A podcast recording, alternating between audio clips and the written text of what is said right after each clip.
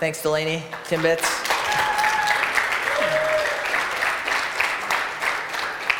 Thank you. All right. Who here has been to Cedar Point? And all my students are like, yeah. So I have been, I tried to count it up the other day, and I counted 17 times. I could have missed a couple. Um, it's, close to 20 times. I used to go every summer when I was in, in high school. I went through college, and now I'm a youth pastor. So I've gone at least once every year since I became a, a youth pastor because students want to go to Cedar Point. But I have been around 20 times, so I'm kind of an expert on Cedar Point. I've been on all the rides. I can tell you which ones are worth waiting in line for, which ones are not worth waiting in line for.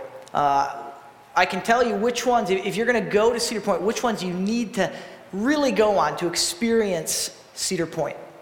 And honestly, after going close to 20 times, I would really say there's only one ride in the park that you need to go on. And that ride's the Millennium Force. Who's been on that ride? It's, that is great. So many people have been on that ride. It, if you haven't, it's massive. It, its first drop is 300 feet. It, it maxes out at 93 miles an hour. It is an awesome ride. Now, even though I know how awesome this ride is, I've been 20 times every year, I forget how great that ride is. Because I get off that ride every time, and the first thing I say is, I did not remember, I forgot how intense that roller coaster was. I know it's a great ride. I can tell people it's a great ride, but, but when I get on the ride, I'm reminded of how great that ride actually is. If I don't remind myself how thrilling this ride is by actually going and riding it, I, I kind of lose the significance of it, right? I know it's good, but, but I don't really fully understand why. I do the same thing with movies. If you ask me, uh, if you ask me what my favorite movie is, I'll tell you The Dark Knight. And if you ask me why, I don't really have a good reason. I, like I just like Batman. I'm not going to be like, oh yeah, here's my list of 10 reasons why this is my favorite movie. But every time I sit down and watch that movie, I'm like, all right, guys, I can do it. I think I can be Batman. And, then I remember why I like this movie so much. It's, it's an awesome movie, but I don't remember how good it is until I actually sit down and watch it. Now, some of you might not relate to Batman and roller coasters, but maybe, maybe you've got a good friend that you don't see very often. You see him maybe once, maybe twice a year. And when you finally get together, you remember how much you enjoy that person's company. You, you know what I'm talking about? You guys ever felt this way? Yeah. So I, I think, uh, I mean, a lot of us, we do this in a bunch of different ways, right? There's amazing things in our life, but if we don't remind ourselves why those things are so good, we, we forget a little bit and they kind of lose their significance. And I think that all of us do this with the gospel as well. We know the gospel's good. We have no problem telling people that the gospel is good news. But we tend to lose our sense of awe and wonder that we should have for the gospel because I don't think we take enough time to really dwell on it and remind ourselves why the gospel is such good news. So that's my goal today. We're, we're looking at Romans chapter 3, verses 21 through 31. And I hope that as we walk through this passage, you'll be reminded why the gospel is so good and why we should be excited about it. Now, we are jumping into the middle uh, of a book, so I want to catch you up real quick. We've, we've skipped three and a half chapters, so I'm going to summarize that, but I'm going to do it with just three quick, three quick statements. So, number one, Paul says that God is righteous.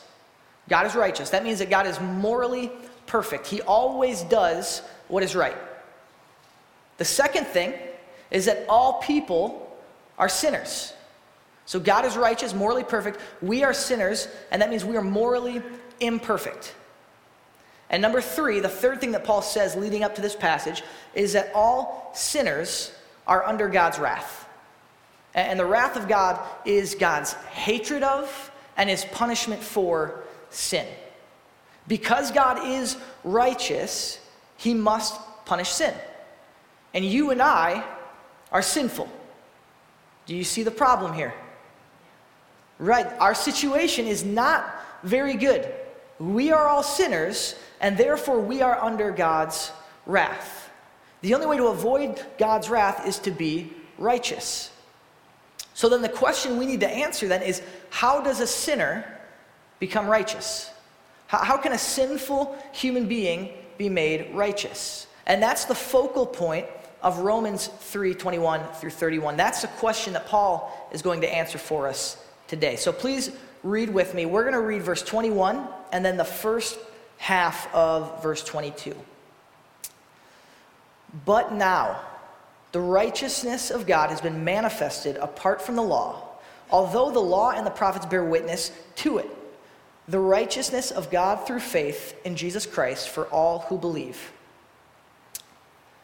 These first two words in verse 21 are extremely important. They're small words, they might not seem significant, but, but many commentators write that these are the most wonderful words in all of Scripture. Why is that? Because that seems like a bold statement. There's a lot of good things in the Bible. So, what about these two little words is so special? Well, it's connected to what, what Paul just wrote about in the first three and a half chapters and what I just briefly recapped for you. All people are sinners and under the, the wrath of God, under the judgment of God. But now, something has changed. The situation is different now, Paul says. He, he says that the righteousness of God has manifested apart from the law, and the law and the prophets testify to it. But now, the righteousness that you and I need has appeared. That's the righteousness of God. See, we're already sinners. There's nothing that we can do to undo that. We're no longer righteous. If we've sinned once, you are not righteous. So the only way for us to avoid the wrath of God is for God to make us righteous. And his plan to do that has now arrived. And Paul says that God's plan, it doesn't, uh, God's plan to make us righteous, it doesn't require works of the law. When Paul talks about the law in this verse, he's referring to the Mosaic law, the first five books of the Old Testament.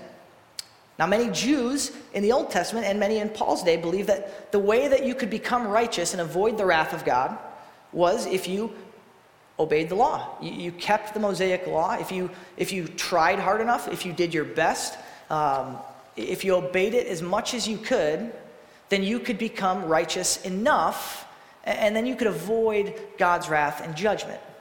Essentially, they believe that you could earn your own salvation. Now, this is not an uncommon line of thinking. This is pretty much every religion that's not Christianity. Let's take Islam, for example, though. Muslims don't believe that people are sinful by nature, they believe they have the capacity in themselves to be good. So, the way that they attain salvation then is by being a good person, there's five pillars in their faith that you have to follow. Uh, you have to, there's a confession, the proclaiming of their faith. There's almsgiving, fasting, pilgrimage to Mecca, and I'm losing the other one, the daily prayers. So if you do all five of those things, and your good deeds outweigh your bad deeds, then you can be saved. You can go to heaven. You have established your own righteousness. And you could add to that, like I said, any other religion. Hinduism, Buddhism, Catholicism, any of them are based on your merit and your accomplishment. The goal of all of them is to make sure that your goodness outweighs your badness. But Paul says it doesn't work like that. God doesn't count all our good and bad deeds up, put them on the scale, and judge us by whatever one we have the most of. God's metric for judging people is righteous or unrighteous, sinner or not a sinner. And if you've sinned once, you are not righteous, and therefore you are under the wrath of God. And there's no amount of good works you can do to make you righteous. That's what the Jews missed. The Old Testament law was and still is a good thing, but the Jewish people didn't understand its purpose. See, the Jews were God's chosen people. They enjoyed a special relationship with Him, and God gave them the Old Testament law, and that law governed their relationship with God. If they kept the law, if they obeyed it, God would bless them. But if they rebelled against God and disobeyed that law, He would curse them. But what God never told them was that this law is going to make you righteous. That's where they went wrong. Like every other religion, they thought they could just try hard enough, obey enough, be good enough, and, and then God would count them righteous. They thought they could make themselves righteous. But that was never on the table. That's not what the law was supposed to do. In fact, the law's purpose was to help God's people understand that as much as they might try, they're utterly incapable of being righteous. It's supposed to show them their deep need for God to come and make them righteous. And that's what the law and the prophets, when Paul says law and the prophets together like that, he's talking about the entire Old Testament. So Paul says the entire Old Testament was pointing to this fact that we need God to come and make us righteous. And that has always been God's plan, that people would be declared righteous based on their faith in Jesus. So when Paul said that the righteousness of God has been manifested, he, he wasn't talking about some new plan that God designed, but that God's plan to save sinners had been fully revealed. Because God's plan for salvation was always justification by faith. And if you're taking notes, that's principle number one. God's plan for salvation was always justification by faith. Now, justification is a legal term, it means to declare one righteous. So, when God justifies you, you are deemed righteous in His sight. So, that was the plan, that you would be deemed righteous based on your faith in Jesus. Now, let's continue reading, and we're going to see how Paul continues to develop this idea of justification. So, pick back up in 22b, and we'll read through 26. For there is no distinction, for all have sinned and fall short of the glory of God, and are justified by his grace as a gift through the redemption that is in Christ Jesus, whom God put forward as a propitiation by his blood to be received by faith. This was to show God's righteousness because in his divine forbearance he had passed over former sins. It was to show his righteousness at the present time, so that he might be just and the justifier of the one who has faith in Jesus. So I, I have a nine month old daughter. She's adorable. Most of you have met her. Most of you have told me you want to take her home. Um, you, you don't, I promise. She's really cute here, but when we get home, she starts crying. Um, no, she, she is awesome. She is adorable. She is just the best person. And it's hard for me to picture her doing anything wrong. Now, I know that all of you veteran parents are like, oh, just wait, Pastor Garrett, because she's going to turn two or three and then she'll be a monster. I know. I know that day is coming, but for now, I want to enjoy this time where I can pretend that she's never going to do anything wrong. But, but I'm, not, I'm not dumb.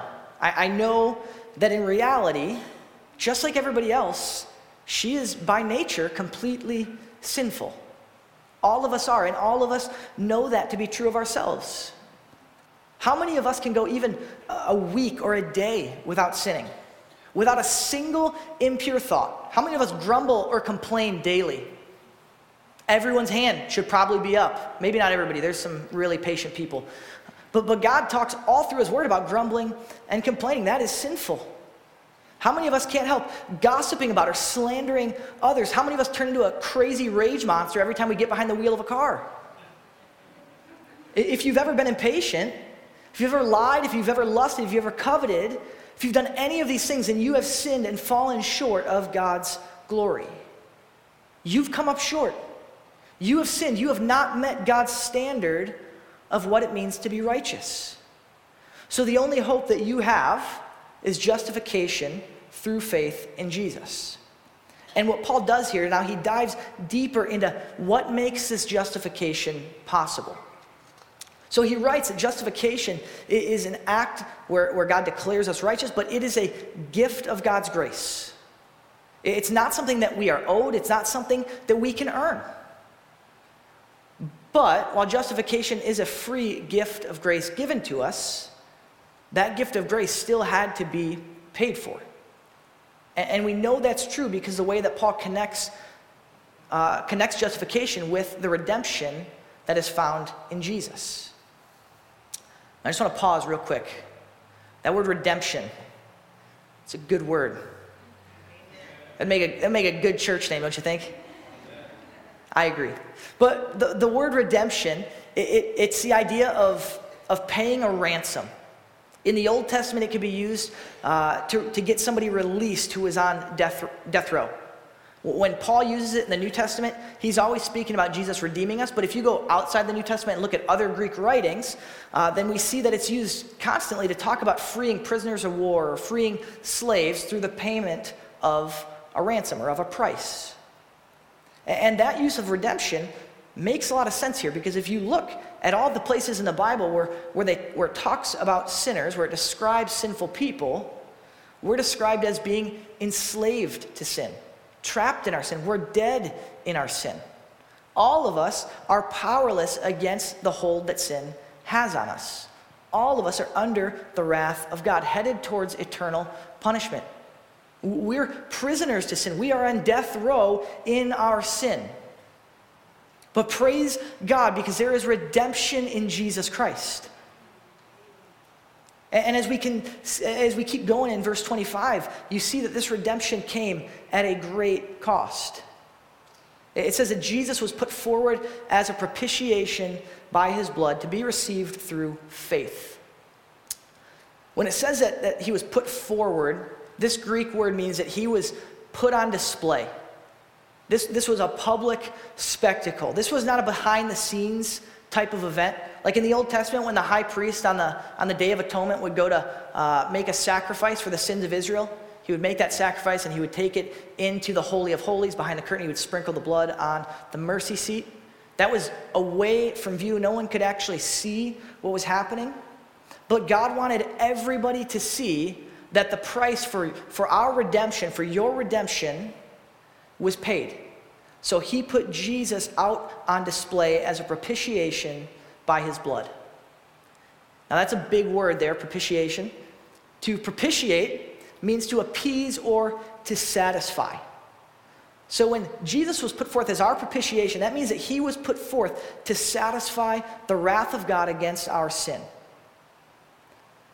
Now, some people, a lot of commentators in recent history, have tried to go away from this idea of propitiation because they're not really comfortable with the idea of God's wrath and judgment. So they want to emphasize the forgiveness, the mercy, the love of God without also being honest uh, about the wrath and the judgment of God. But you cannot separate God from his wrath. It's a part of who he is. Just as much as love or mercy or grace is a part of who God is, his wrath is a part of who he is. It's a necessary, vital part of the gospel. Because if God is not wrathful, he cannot be just.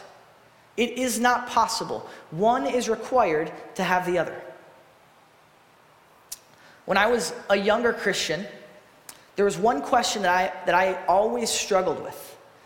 Um, I, I, asked it of myself. I had heard my, my non Christian friends ask it. Even now, I still see my, my atheist and non Christian friends ask questions along these lines.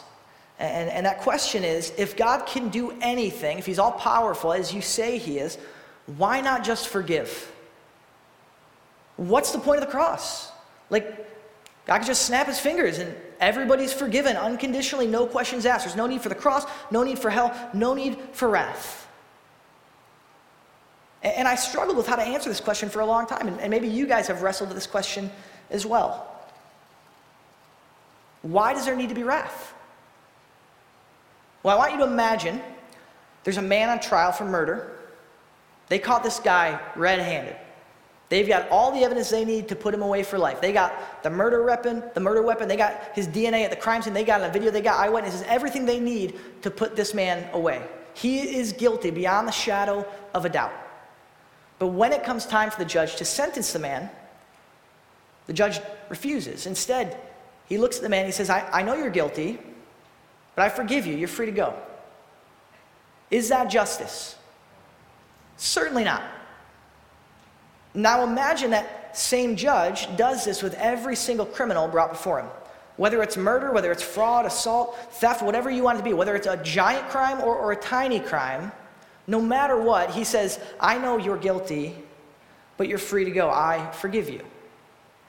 The only conclusion that any of us would draw is that this judge is not just. He either doesn't know what right and wrong are, or he's just completely unconcerned with what right and wrong are. No one in their right mind would believe that this man is qualified to sit in judgment over anybody else. And I would argue that the same is true of God. If He allowed us to sin over and over, never judging that sin, never holding us accountable for our wickedness, I think you could call His justice into question. And so does Paul. That's what Paul's getting at here. How can God declare sinners righteous but still be a God of justice? Propitiation is the answer.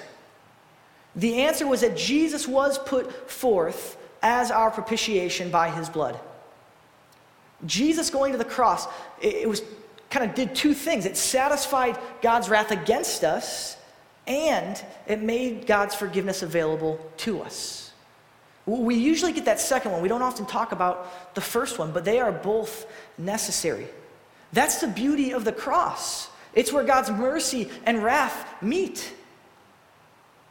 All of God's wrath on our sin was exhausted on Jesus. So, for anybody who puts their faith in him, there's no more wrath left for you. All of it's gone. Every bit of it poured out and satisfied on the person of Jesus Christ when he hung on that cross. That's why we can be declared righteous. That's why God can say you'll be justified by faith because the punishment was paid.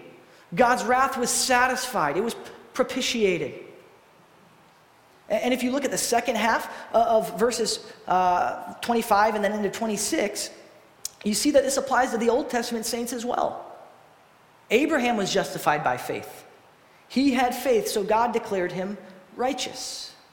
But like us, Abraham's sin still had to be paid for. The wrath of God on Abraham's sin still needed to be satisfied, but God was patient. He passed over Abraham's sins for a short time. He didn't require that payment immediately because he knew that Jesus was the only one that could make that payment. So he was patient in his divine forbearance. He passed over those former sins, looking forward to the time when Jesus would come and bear the wrath for our sin. And so, in that way, both Old Testament saints and New Testament Christians, Christians today, are justified by faith. But that justification, that redemption, came at a very high price. But in doing it this way, God showed us that He can make us righteous even though we don't deserve it, excuse me, even though we don't deserve it, and still be a just God. The death of Jesus on the cross demonstrated that God could be both just and the justifier of the one who has faith in Jesus. The weight of all of our sin, every single sin that we have ever committed, placed on his shoulders, and he bore the full wrath of God's hatred of our sin. All of God's judgment poured out on him so you and I could be saved. Do you see what Paul is saying here? What is our contribution to salvation? The, the only thing that Paul tells us here is sinning and falling short of God's glory. That's it. The only contribution that you and I make to our salvation is needing that salvation in the first place. That's, that, that's the whole point here. We have sinned. We deserve the punishment for that sin, but Jesus took it so we did not have to. Like with every sentence, it's like Paul screaming at us it's not about you. It's all about Jesus. That's what he's doing. He's drawing our attention to the fact that Jesus did everything for us. And that's principle number two. Jesus bore the full wrath of God so that we could be justified by faith. Jesus bore the full wrath of God so that we could be justified by faith. Christ redeemed us Christ was the propitiation that made forgiveness possible. Christ paid the price so that God could declare us righteous. Every single aspect of our salvation was accomplished by Jesus Christ, period. All right, let's keep moving and look at the last five verses here, uh, verses 27 through 31. Then what becomes of our boasting? Is it excluded? Or it is excluded by what kind of law? By a law of works? No, but by the law of faith. For we hold that one is justified by faith apart from works of the law. Or is God the God of Jews only? Is he not the God of Gentiles? Is he not the God of Gentiles also?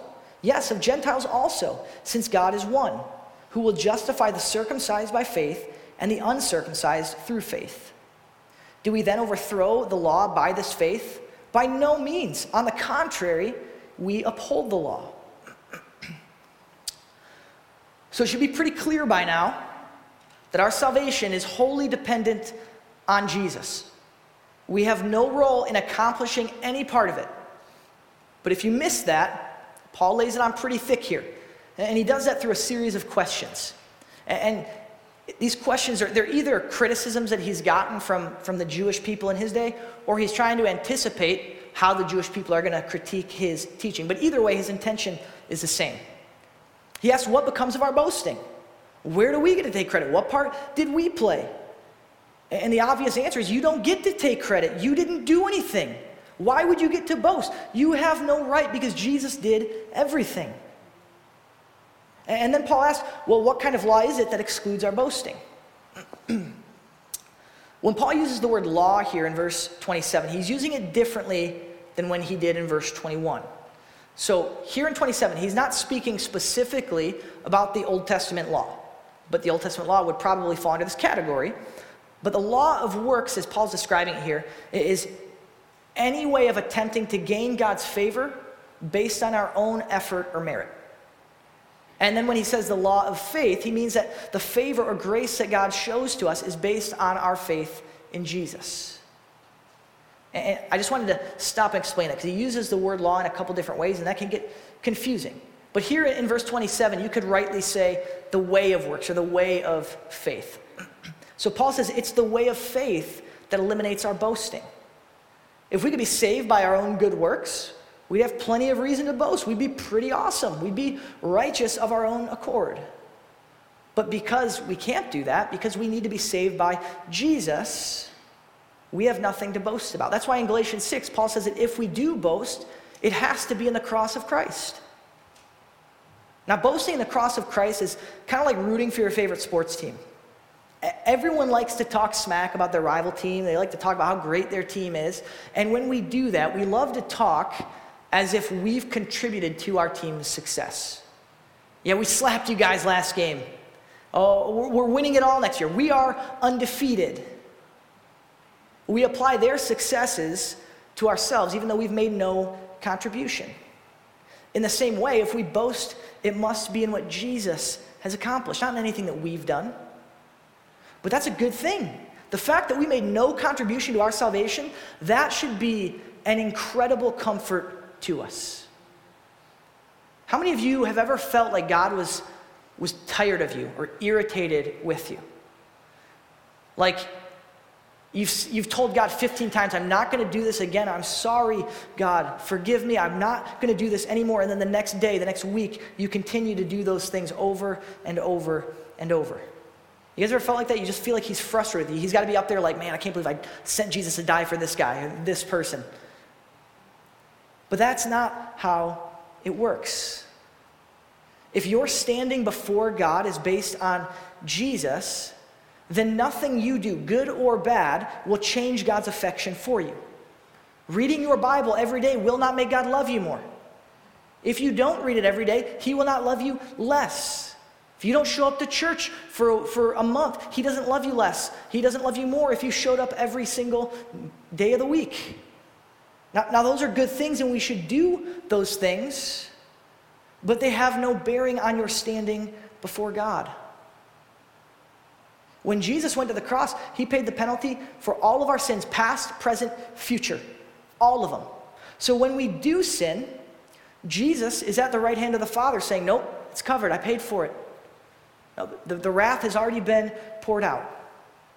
And then our standing before God doesn't change. God still looks at you as if you are righteous. Because our salvation isn't, isn't based on us and it's based on Jesus, we can't do anything to lose it. That should bring us great comfort because we are very, very sinful people. Now, as Paul keeps moving into verse 28, it might seem like he's repeating himself but I don't think, he, I don't think he's just trying to repeat himself to recap. I, this is actually a really important part of his argument. Paul uses a, a general term uh, for the word man here, and it applies to any human being anywhere in the world, just any person. Translating it literally would read, We hold that a man is justified by faith apart from works of the law.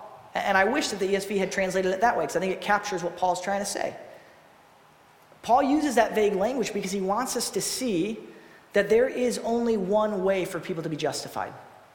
There's only one process for sinners being declared righteous. So, Paul's focus in verse 28 is not how people are justified, it's that all people are justified in the same way. There are not different paths to righteousness, there are not different paths to get to God. There is one single way, and his name is Jesus. And he continues this line of thinking in the next set of rhetorical questions. He says, Is, is God only the God of the Jews? Or is he the God of the Gentiles also? Of course, he's the God of the Gentiles. And the Gentiles, if you aren't aware with that, that term, it's anybody that's not Jewish. But the Jewish people would agree with Paul that God is the God of all people. They, they would say, yes, God created all people, therefore he is God over all of them. But the problem with the Jewish people is they also believe that God's favor and grace was reserved only for the Jewish people and the few Gentiles who were willing to obey the Old Testament law and then adopt all of the customs of being a Jewish person. This is what we talked about earlier. The, the Jews believed the only way to be saved was to do it themselves, to keep the law.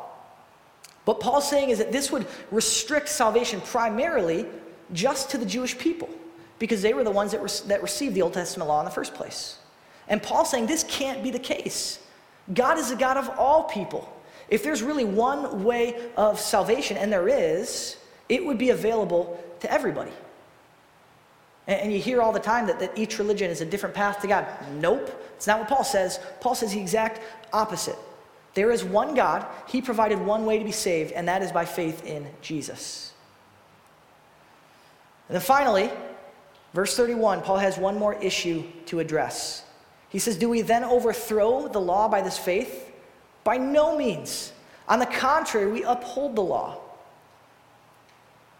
If our works do nothing to merit or nothing to merit grace or favor from God, does our faith eliminate the need for good works? That's the question Paul's asking. And the answer he gives is may it never be. Absolutely not. It's the opposite. Just because our good works don't save us doesn't make them unimportant. They're extremely important. Being saved by faith in Jesus does not give us a license to sin. In fact, our faith should motivate us to be more like God, it should produce good works in us. This passage, Romans 3 21 through 31, all the way through the end of chapter 5, form a single unit. And that whole unit is concerned with justification by faith. And then when you get to Romans chapter 6, the first verse, Paul answers the same question again Do we go on sinning because we're under the grace of God? And he says, Absolutely not. As Christians mature, they should sin less and obey God more. So, justification by faith is the only way to God, but that faith should produce good works. That's principle number three. Justification by faith is the only way to God, but that faith should produce good works. And we see this idea clearly demonstrated throughout God's word, but probably one of the most clearly, eh, one of the clearest areas is Ephesians 2, verses 8 through 10. It says, For by grace you have been saved through faith, and this is not your own doing, it is the gift of God, not a result of works, so that no one may boast. For we are his workmanship, created in Christ Jesus for good works, which God prepared beforehand that we should walk in them. Works do not save us, they do not change our standing before God, but they are the natural result of faith. Jesus redeemed us from sin and death. We talk about that all the time, and we should because that is a great and good thing. But we oftentimes forget to talk about the fact that Jesus didn't just redeem us from something, He redeemed us to something. He, redeemed us to a new life in Christ so that we could be obedient, so that we could produce these good works that are pleasing to God.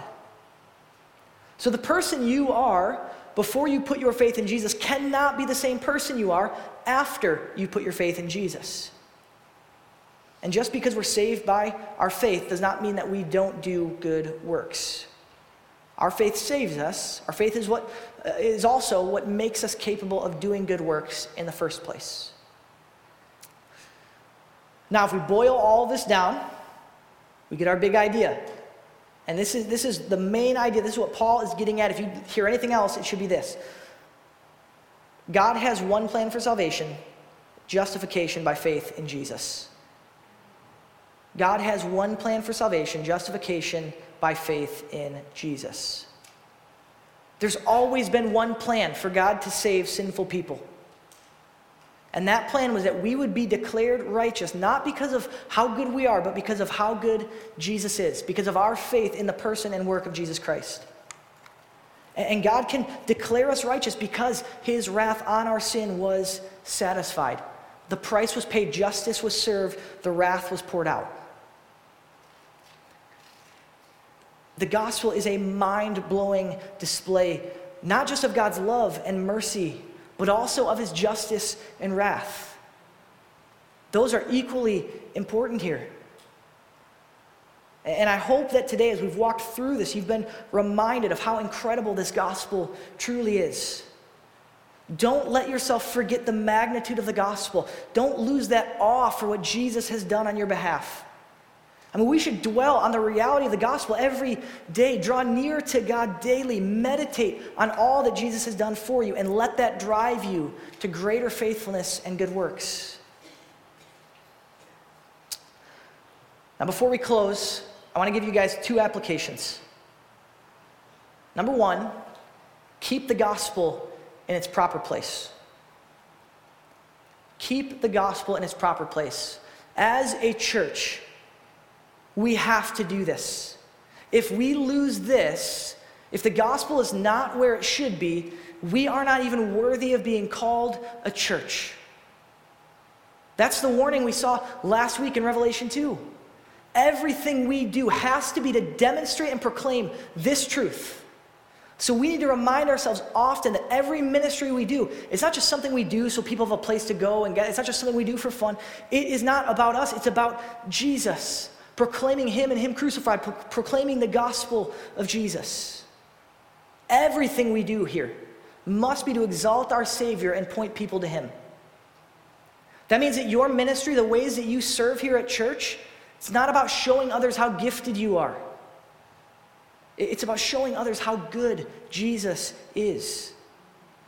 Because the moment that you get prideful or the moment that you get territorial, maybe because somebody's wanting to serve in the same position that you serve in, your service is no longer about the gospel, it's about you. And your service is worthless. There is no value to that kind of service. If we as a church become so concerned about meeting the physical needs of the community that we lose sight of the spiritual need for the gospel, then the gospel is not in its proper place. Now, both are important, but our first priority always has to be their need for the gospel. When we insist on our own ways, our preferences, our traditions, when we're stirring up strife and division, the gospel is not in its proper place. And if the gospel is not in its proper place, then we've lost our first love. And those of you that were here last week know what the punishment for that is. Jesus said he will come and take our lampstand. Take away the fact that we are even a church. Everything we do must be with the good news of the gospel in mind. So that's number one. Number two, put your trust in Jesus. I would be foolish to think that there's nobody here today that has not placed their faith in Jesus. Maybe you've heard the gospel before, but you've never embraced the salvation and the freedom it offers. Maybe, maybe you haven't. Maybe you've never heard the gospel explained as Paul explains it here in Romans 3. Whatever that reason may be, I urge you to put your faith in Jesus today. Because apart from Jesus, you are under the wrath of God. You are headed towards eternal punishment. You have sinned against an eternal God, and that warrants eternal punishment. But man, there is grace and life to be had in Jesus Christ. He bore the wrath of God so that we would not have to, because he knew that we couldn't. Jesus made salvation available to all who believe. It is a free gift, but it's a gift that we must accept by faith. And that means that you confess your sinfulness to God. You proclaim that you believe that Jesus' work was sufficient, that you believe that he really was crucified and raised from the dead. And then you ask God to forgive you of your sins, to help you turn from your sin, and to transform your heart so that you can live for him. Putting your faith in Jesus means that you look to him as both your Savior and the Lord of your life. And if you've never done that, if you've never placed your faith in Jesus, never trusted him as your Savior and Lord, I invite you to do that today. And if you feel that God is leading you to make that decision, I ask that you would come and talk with me, come and talk with one of our other leaders, maybe the person that you came with. But talk to them about this after the service. We would love to pray with you, love to talk more with you about what it means to put your faith in Jesus and follow him. But I cannot urge you enough, if you have never taken that step, take that step today. Briefly, before, before I, I close in prayer, I, I want to say just a couple things about communion, because we're, we're about to go to communion. Um, we're doing that downstairs in the fellowship hall again. Um, we do ask that if you partake in us, that you are partake with us, that you are a believer. You don't have to be a member here. Nobody's a member here yet, so it works out perfectly. But you, you do need to be a believer. But we are going to go back downstairs. So after I close, after I, uh, after I pray, um, we're going to do one more song. And if you need a little bit of extra time to get downstairs for whatever reason, uh, go ahead and get up and start making your way down there during that last song. But when we get down there, um, go down there silently, take your cup, and just take a few moments to reflect on the good news of the gospel and to get your heart right before the Lord. And once we're all downstairs, we've had a few moments to do that, I'll read a brief passage and then we will eat together. Let's pray. Heavenly Father, we are so grateful for your grace. We are so grateful for your wrath that you are a God of justice. And Lord, we praise you for sending your Son to bear the punishment, to bear the wrath that we could not bear.